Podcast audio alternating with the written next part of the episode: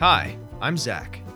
I've been working in beer for well over a decade, so it's not uncommon for me to find myself enjoying a pint and great conversation with some of the most interesting folks in the brewing industry.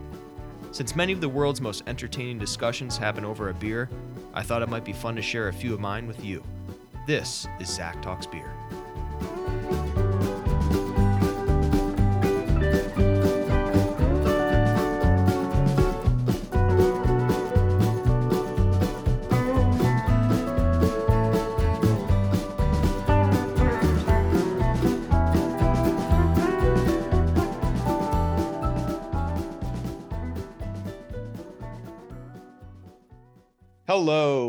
Welcome to Zach Talks Beer. This is an informal podcast in which I welcome friends and peers from the brewing industry on for an unfiltered, honest, and oftentimes fun conversation about working in beer, life outside of beer, and everything in between.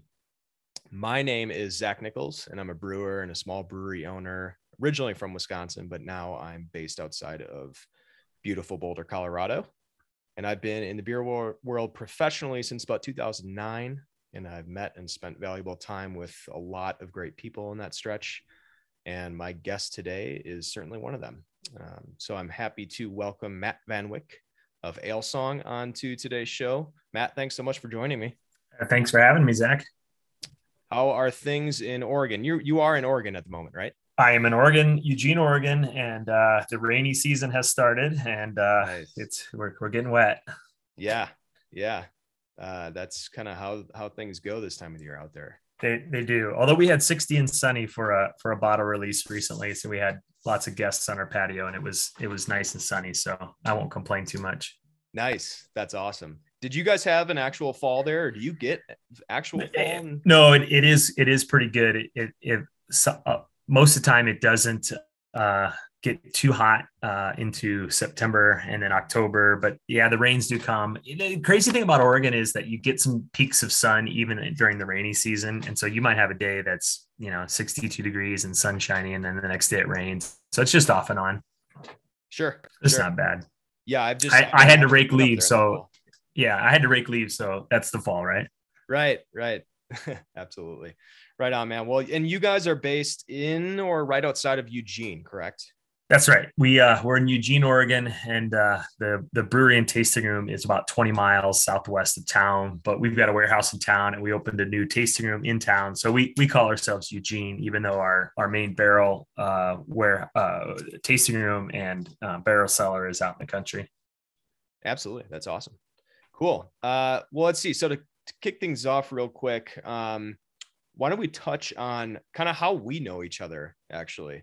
Um, I don't know if you want to kind of speak to that or if you want me to take the reins on it but yeah yeah uh, i think correct me if i'm wrong but i think the way we know each other is uh, i reached out to you kind of randomly because um, uh, i've judged GABF for several years and um, every time i judge when i see people who make sort of like-minded beers uh, like you guys at cellar west um, and I sit on a judge panel, I'll see who won. And when I have some fantastic beers, I will just, uh, you know, sometimes reach out to those people. Uh, we're all about making friends in this industry.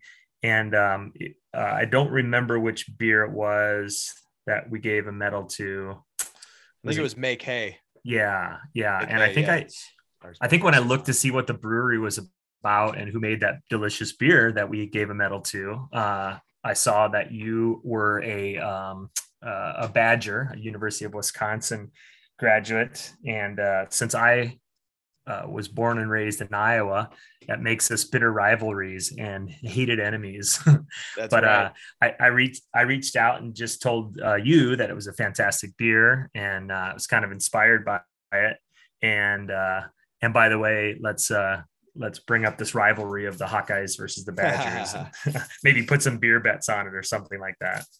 So I think that was the first time we sort of met, unless we met before that. I'm not certain. No, I think that was it. And I, if I remember correctly, we put a we kind of put a collaboration wager on that that game that year. That's uh, right. Where That's whoever right. won, uh, we would go to their brewery and uh, and make a beer together. And Wisconsin won that year. And yeah, and it turns out Wisconsin's been winning most of the years, and so luckily I got to go out and brew at Cellar West, which was fantastic.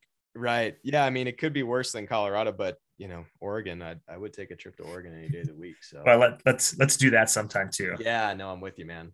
Um, awesome, cool. We got that out of the way. Let's uh, before we get too far out of ourselves. Um, I think we should open a beer. Uh, yeah, that's so, great. Yeah, so I like to ask guests who come on the show to bring with them a beer that is special to them. So it can be their own beer, it can be something local that they're really into at the moment, or it can be simply something that uh, they enjoy or they've enjoyed for a long time and they think deserves a, a little bit of love. So, uh, what do you got tonight?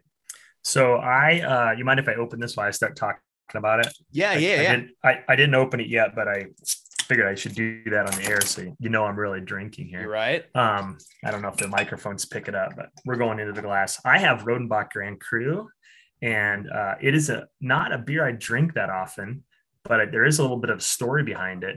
Uh, and basically, if you're a brewer or own a brewery or something like that, everyone always asks you, "Hey, what's your favorite beer? What's the favorite beer style? What's your favorite?" You know, blah blah blah blah blah. And it's so hard to pick anything. So I've never been able to pick my favorite beer of all time. Um, but uh, I've been in the brewing industry for, um, or at least being paid to make beer for about 20 years.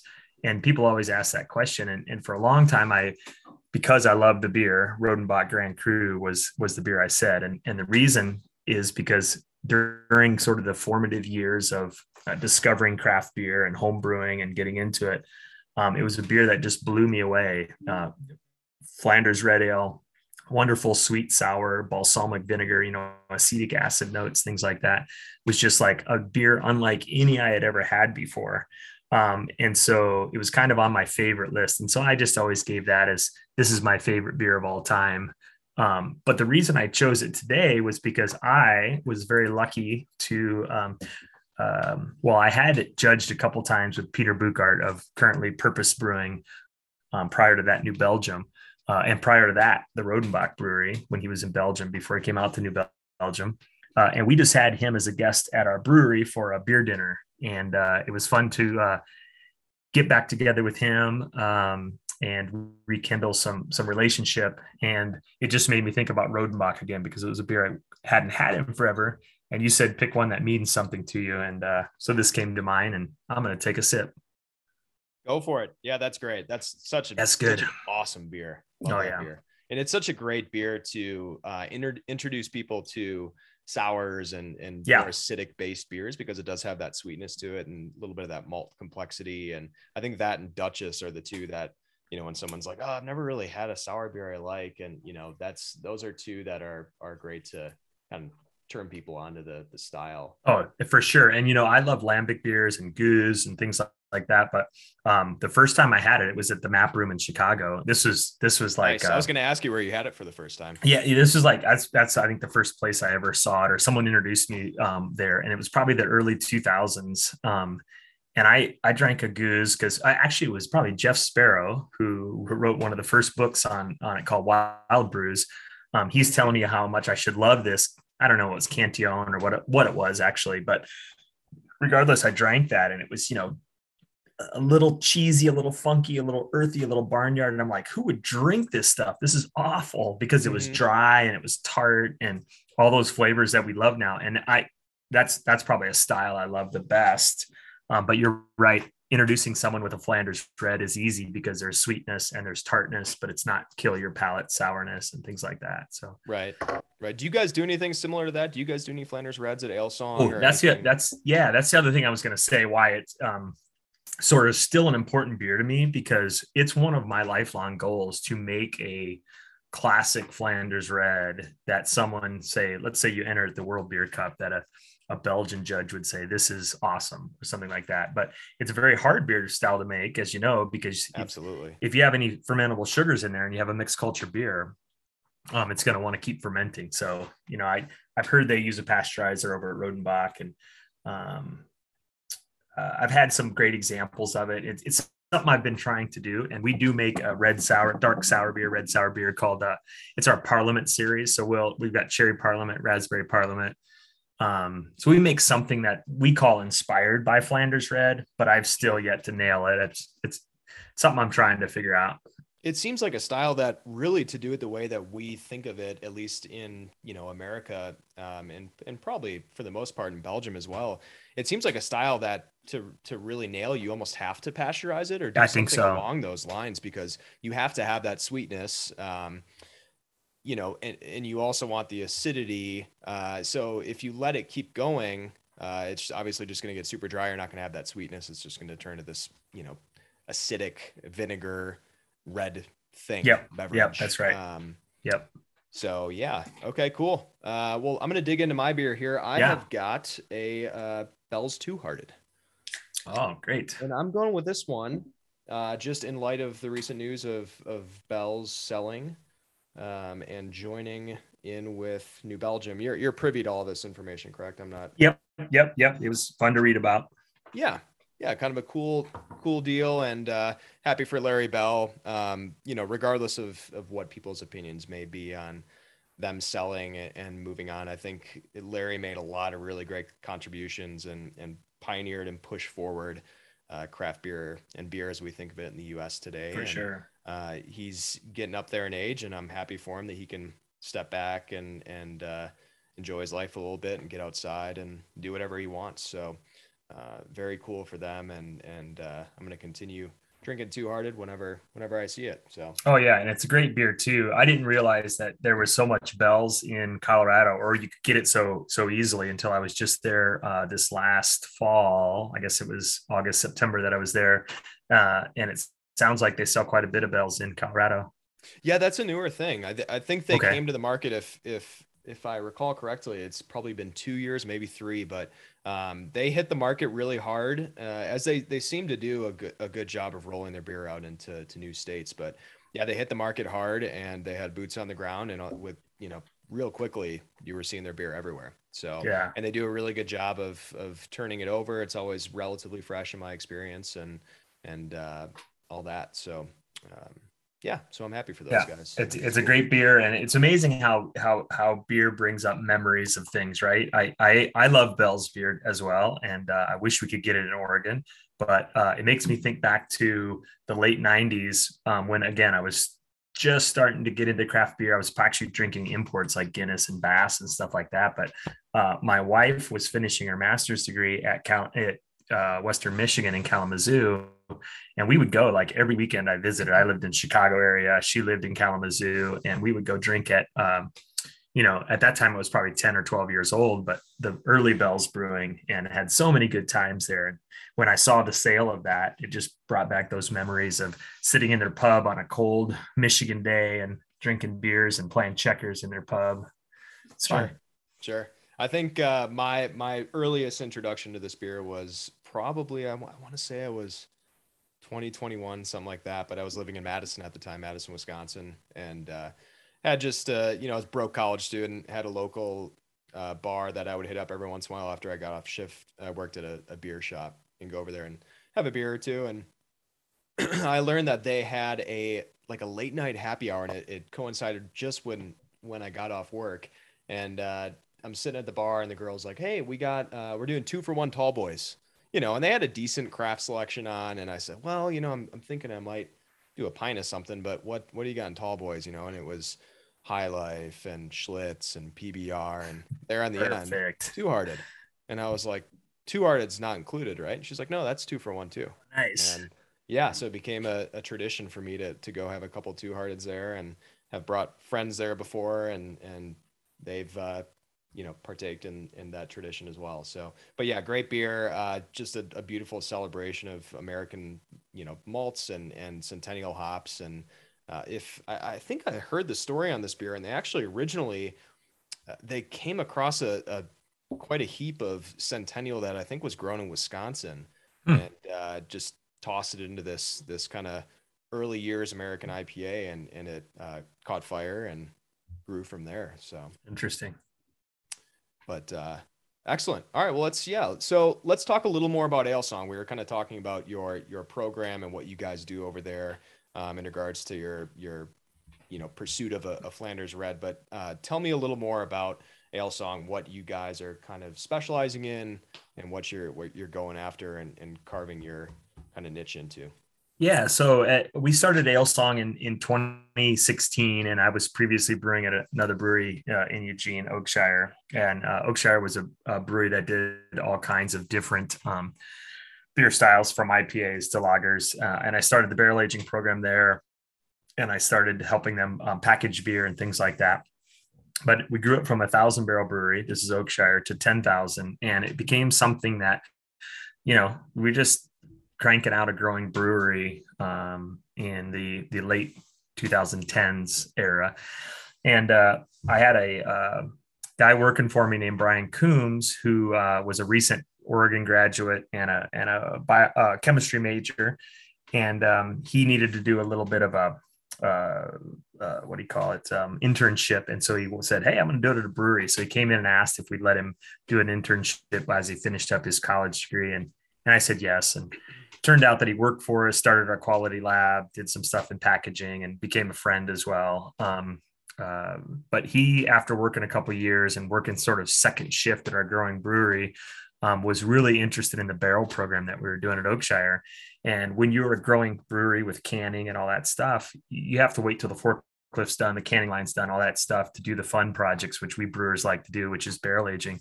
And so he came to me one day after um, hatching this plan of making an all barrel aged brewery and said, uh, we should leave here and, and do this. And, um, you know, I thought he was crazy because I had a pretty good job and, you know, family and all that stuff. And I thought I'm never going to be a business owner. I didn't get into this to open my own brewery. Um, I really enjoy brewing. I enjoy the industry we're in, but it, it wasn't my thing to own a brewery. But uh, anyway, right place, right time. He uh, recruited his brother, who's got some um, uh, history in the wine industry and more of the financial side down in Sonoma, Napa. And uh, anyway, he was going to help us keep this business together from a number standpoint, at least, which I have no talent in doing. Uh, so we bit the bullet in 2016. We opened Alesong, and it is a all barrel aged brewery. Um, and we are out in wine country, southwest of Eugene, Oregon, at the southern tip of the Willamette Valley.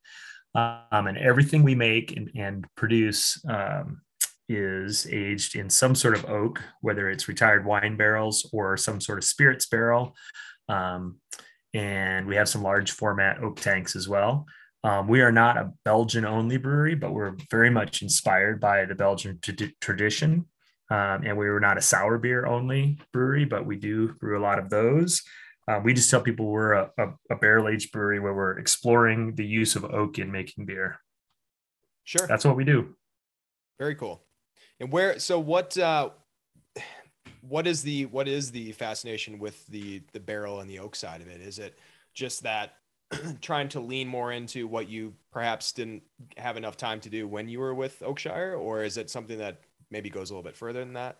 Well, you know that that that second thing you said about not having time at a, a, larger production brewery where you know it doesn't become your focus. I mean, look, a lot of breweries uh, take take um, New Belgium for example. We just mentioned them earlier, or take Bell's for example. Um, Deschutes, any of these larger breweries, they have way more barrels than we do, um, but it's a very very small portion of what they do. It's just like a, a fun little add-on that probably the bean counters don't like because they're losing money on it because it's so labor intensive and you know so so much capital involved.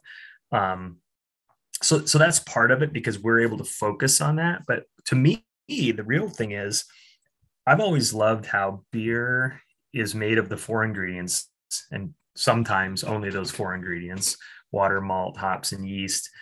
Um, and and you can take that and add another element to it another ingredient really which is the barrels um, and uh, you know many of our beers are yeast driven and many of our beers have um, different fruits that we use from from oregon so we've got other things that we can add to the mix to um, you know to to affect the final outcome of the beer but i just love what you can do with barrels um, and it really adds another layer of complexity. And, and, even if it's just the mixed culture beer that's in a neutral oak wine barrel, um, you're just layering complexities. I I cook a lot, and so I enjoy that complexity in food, and I kind of take that thinking into making beer as well, where you just layer the flavors, layer the flavors, make something so complex.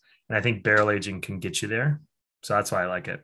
Sure. And you, so you guys are doing plenty of sours. You're doing farmhouse yep. ales or saisons, and and you are doing some you know other uh, clean beers, if you will.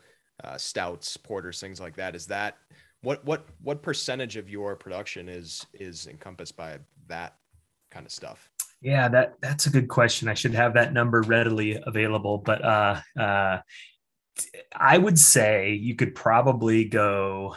Um, it, it might be sort of 50 50 in the the Brett farmhouse sort of thing and mixed culture sour beers is kind of half of it and and spirits barrel age is the other half and part of that reason is um you know a, a bourbon barrel aged stout sells pretty quickly especially in the winter time and and rainy season like now like for instance we just had a release actually we're in the middle of our recent bottle release and we have a old fashioned inspired beer asian bourbon barrels we have an imperial milk stout uh, bourbon barrels and then a that same beer with coconut aged in bourbon barrels, and then one uh, mixed culture blueberry beer.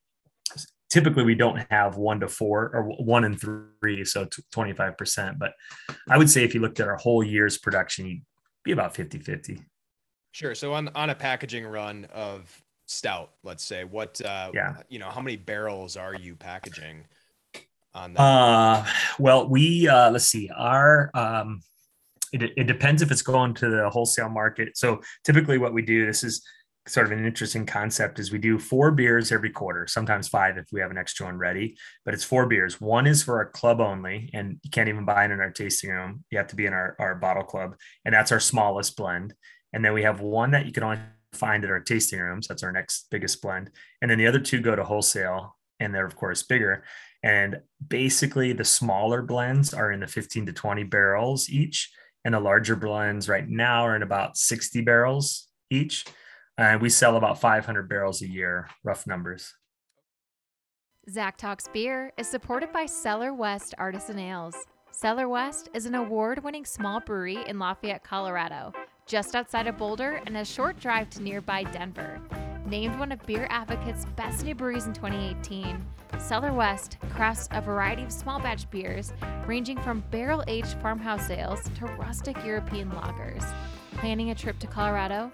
Be sure to add Cellar West Artisan Ales to your list of brewery visits. And now, back to the show.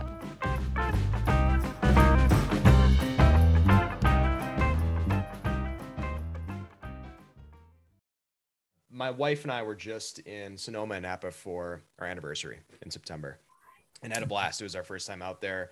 Uh, and a lot of what you seem to be uh, embodying sounds a lot like what I experienced at a lot of these wineries there. Um, am I off on that? No, you're totally right. And we set out to have we we steal a lot more things from the winery industry than we really do from the brewing industry. Right. Um, we we've got a club right, right now that has almost a thousand people in it. Um, we rely on our two tasting rooms that we've opened in our club for the bulk of our sales and then we sell a little bit where we can. Unfortunately, we can't ship to many states. And so most of it is sold in Oregon. We've got some distribution in California and Washington, uh, but it's it's such and, and a couple other states, but it's a small piece. We sell the bulk of it to people coming through or people that are already in our our beer club. Sure. And that what what is um is that is that sort of something that is always in the back of your mind that you're thinking of these these wineries and how you you guys can sort of align yourselves a little bit more with with what they're doing and how they approach their business? Or is it something that just seems to to naturally happen based on the way that you make your beer the type of beer you're making the way you you go about selling it? Yeah i think we're very purposeful about it um because um one thing that the wine industry did really well and it was before my time of being legal to drink but um, from what they, people tell me is the wine industry used to be just sort of big bottles of of Ernest Julio Gallo, you know, these big companies that had sprawling right. vineyards across Oregon. I'm sorry, California. And it was never these niche kind of small, um, personally owned or, or, small wineries, boutique wineries, things like that. But they did a good job of uh, a branding themselves as something, you know, uh, you know, with, the fine dining movement and and farm to table stuff, um, and uh, really also use the travel industry for people visiting California. And then they got themselves able to ship to multiple states, um, and they really made the marketing of wineries into something that um, you know you want to bring bottles for a gift. You it was it became a status symbol, and you would bring it to Thanksgiving dinner and to your in-laws' house when you're going to something nice. And on the other hand, beer, while uh, you know, I love to crack a can of suds with my buds, it has really become a blue collar thing in so many ways. And sort of the craft movement has changed that a bit, right? Bring bringing some high higher uh, higher dollars to sort of beer drinking, and maybe beer beer for a special occasion. But in the most part, people still think of beer is what I drink with my buddies at the tailgate, and wine is something I take to my to meet my girlfriend's parents for the first time or something like that. Right. And that's what my question was going to be: is when you guys go into some of these nicer restaurants in you know say Portland, and you say, hey, look, we have these you know beautiful beers that were aged for one, two, three years in, in an oak barrel that we source from Napa or or down the street at our local vineyard.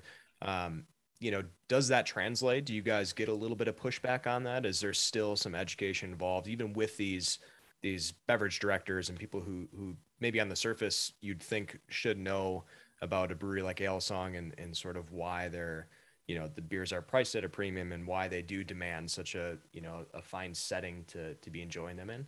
Right. I i um it, it's a challenge because i you know i was i was about ready to say that i we, we really think and i'm glad you brought up restaurants that you know beer deserves a place at the dinner table. And get i you know garrett oliver's been saying that forever at brooklyn right. brewing company. You know he wrote the brewmaster's table kind of an important book in the food and beer pairing world. Um and so we want, we think we should be able to sell beer in restaurants and nicer restaurants, places where they're bringing you this awesome wine list. Um, the problem is not so much sort of the buyers or the chefs, the owners. Many of them know that some of these beers that are served like ours in cork and cage or, you know, with with nice packaging, they should be on the menu. I think the problem is our country of beer drinkers, the people who love beer, haven't quite gotten there yet because most of the time so you sit in a restaurant that's got this like high dollar steak that you can buy it's delicious or or a small plate restaurant or something and people are like if they're not ordering wine they're just like ah give me the pilsner give me the ipa because of course everyone's drinking an ipa and it's just right. because that's what you're going to have on draft. So you see those things or or if they're fancy they might get you a stella artois or something like that right? And you're like great thanks for the fancy beer stella. Right. Okay so so so we want it to go there and we're we're working on it slowly but it's a it's an uphill climb to convince people. Sure. And uh, is this sort of at the moment is this a, uh, something that you guys are committed to in terms of you know 100% of your portfolio being based around these oak age beers? Or is there are there conversations uh, around adding a, a pilsner or a you know Pacific Northwest IPA that's done in stainless. Um, not that there's a right or wrong answer. It's just kind of yeah an interesting well, thought we, process here. We we've always pondered it, but never given it much credit because you know we've been around for five five and a half years. I guess we've been selling beer, and I am still shocked that we have stuck to our guns and said we're a barrel aged brewery and we don't have to make an IPA because there's so many good IPAs in this country. Um, and but but I don't want to compete with those people, you know. Um, right. Sometimes I do want to make it for my own, but you know, in Oregon we have so much good beer. I can just go into the store and buy world class pilsners. You know, I can go to Pfriem Pilsner, Breakside Pilsner, like whomever is making just great beers. So I don't need to make them myself. I don't need them for my ego. Um, and quite frankly, I guess I didn't mention this before, but we did start the brewery not as an all barrel aged brewery. We did um, every release we would have four beers and three were barrel aged one was non-barrel aged mm. and we called that the instant gratification beer. Don't cellar it. Don't store it. Just mm-hmm. drink it. And they were mostly belgian styles like saisons. Um, maybe we'd do like a fruited gose or something like that. Um, you know grisette. Uh, we could play with some different belgian classic belgian styles. Um, but then we realized it was we're doing so much effort to make this volume of beer. And, and really it was probably selling 50% of our beer so we our, our staff was telling people, oh, we're a barrel aged brewery. And we weren't really an all barrel aged brewery. And you just don't make as much on something that costs six dollars a bottle as you do for $16 a bottle. So we said, screw it, we're going to be all barrel aged. And, and we have been ever since. So right. we don't have a real desire to change that and become something we're not. Um, the, the roll up the garage door in an industrial park and serve hazy IPAs works for a lot of thousands of breweries in our country, but we're trying to be something different. Totally. Totally. And it's worked. Yeah. That's great that it's working for you guys. That's awesome. Yeah. What, um, what do you guys have in store? I mean, we were talking about your the new tap room that you have in in is it downtown Eugene? Yeah. Yeah. Yeah. Tell me a little bit about that. What what's what what are new plans on the horizon? What are projects that you guys are you're excited about at the moment?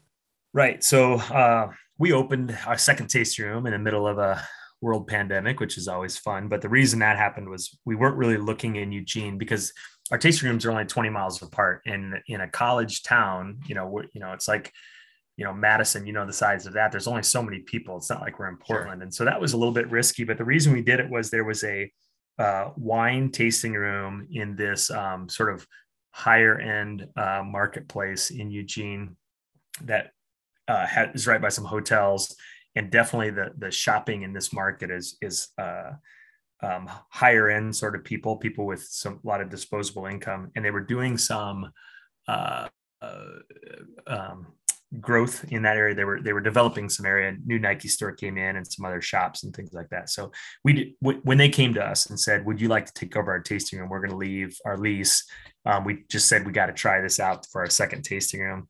Um, but we've been looking around to where maybe is next and, and open another tasting room somewhere. And you know, it could be Portland, it could be farther afield or something. We're just trying to see if this Eugene one will work. So uh, that's been that's been fun to figure out and sort of have an in-town place where people don't want to drive all the way to the country, uh, they can do that. The other thing, which has been interesting, and we're we're finally kind of getting our feet under us, is when we opened that place, um, we could actually change how we operated the country brewery um, to do something more like we wanted to do anyway in the first place, but we're afraid to. And that is, we're open every day in town at our new tasting room, um, 12 to 8 daily. And in the country, because it's a 20 mile drive and, and we're in a smaller area.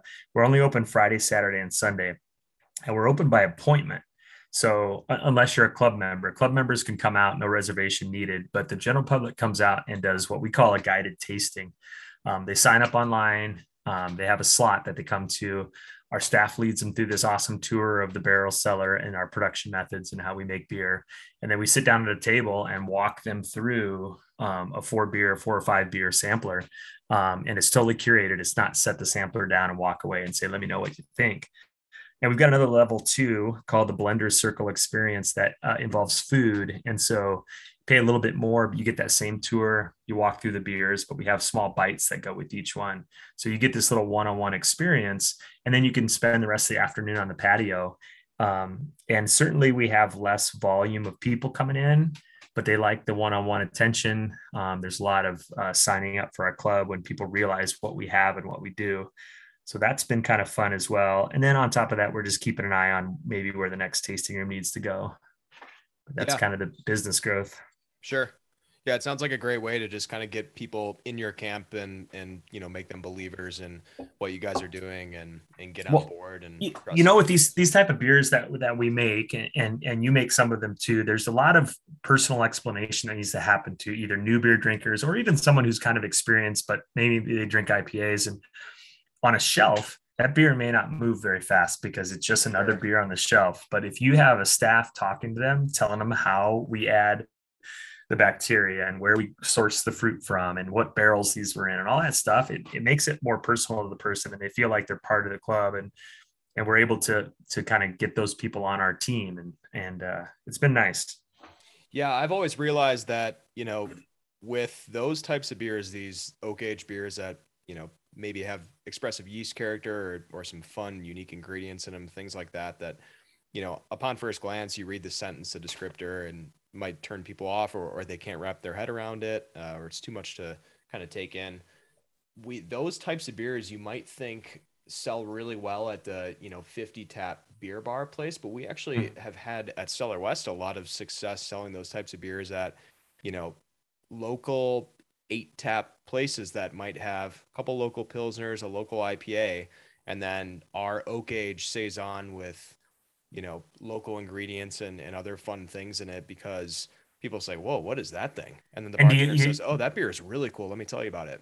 Do you think that's also because I mean you're able to get those in there because uh, a lot of people aren't selling those right now, right? So the stuff that you make at your brewery and I make at my brewery is way different than the pilsners and IPAs we see on everyone's tap, and so it gives a little bit of a hey, something new and different, right? Sure, and I think circling back to what you were talking about earlier and getting into the economics of things a little bit. You know, we talked about how New Belgium and and Bell's and some of these breweries have uh, strong barrel programs, but they're a little bit of an afterthought. Yeah. Um, you know, where for breweries like us, we're small and we're nimble enough uh, where we can make them a little bit more of a focus, right? And that's why some breweries are afraid to to attack those beers because it's like, man, I you know I can't sell that beer, and it's like, well, you're gonna you could probably sell just as much of it as as I will but I don't have to sell as much of it as you do. Right. Like That's right. Not, That's right. My we're we're we're hitting the same financial benchmark, but that money probably goes a lot further for a brewery my size or, or your size than a, a Bell's, right? Yeah, that's right. If you, if you think about it in terms of